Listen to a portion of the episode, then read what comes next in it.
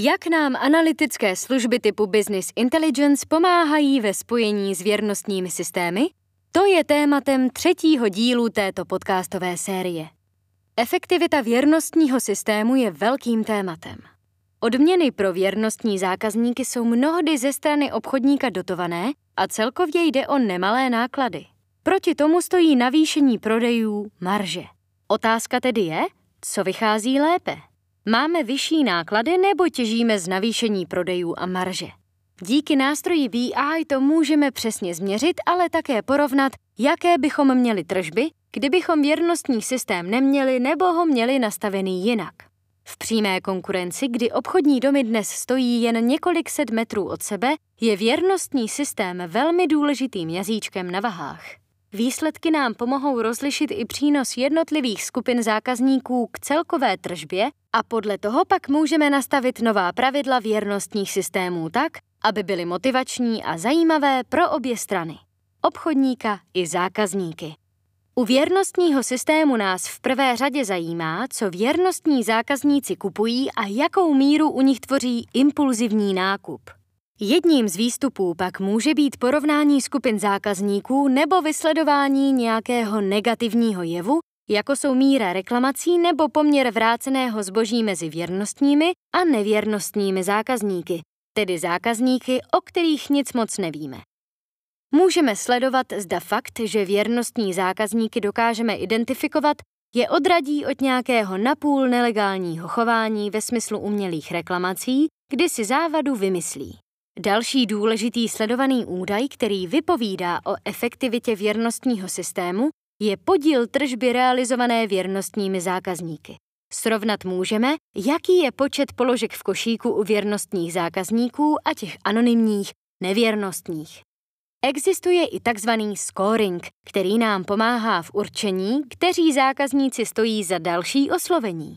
Zkoumáme zde, jak často, za jaké peníze a kde naposledy zákazníci nakupovali. Hledaným výstupem je perspektivní střed zákazníci, kteří nejsou na maximu toho, co u nás dokážou proinvestovat, ale zároveň nejde ani o příležitostné nakupující, kteří přijdou třeba jen jednou za měsíc. Zajímavou věcí, která souvisí s marketingem, je identifikace věrnostních zákazníků pro různé typy kampaní. Mezi obchodníky jsou totiž velké rozdíly v závislosti na typu sortimentu. Zatímco potraviny jsou rychloobrádkové zboží, když se podíváme například na elektro, podobný sortiment jdou zákazníci nakupovat jednou za několik let. Nový notebook nebo kolo si zákazníci nekupují každý týden nebo rok, alespoň tedy většina. Zde pro nás přichází do úvahy hledání zákazníků, kteří odpovídají poměrně náročným kritériím a kteří by mohli mít zájem o určité specifické zboží. Když si u nás zákazník letos koupil notebook, nebudeme mu do e-mailu posílat nabídku nových produktů z této kategorie, protože to evidentně nemá smysl. Můžeme se ale podívat na zákazníky, kteří si notebook kupovali před třemi lety. K tomu navíc lze udělat další profilaci a podívat se, jaký parametr byl pro ně důležitý. Jestli hledali levný, ale funkční model, nebo drahé, možná až luxusní zboží. Podle toho jim můžeme nabídnout zboží na míru.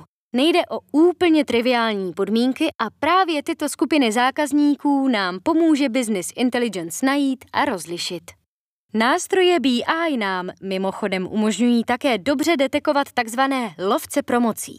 Lidi, kteří obrážejí jednotlivé obchody a kupují jen to, co je v akci a nic víc. Potom je otázka, co s takovými zákazníky můžeme dělat.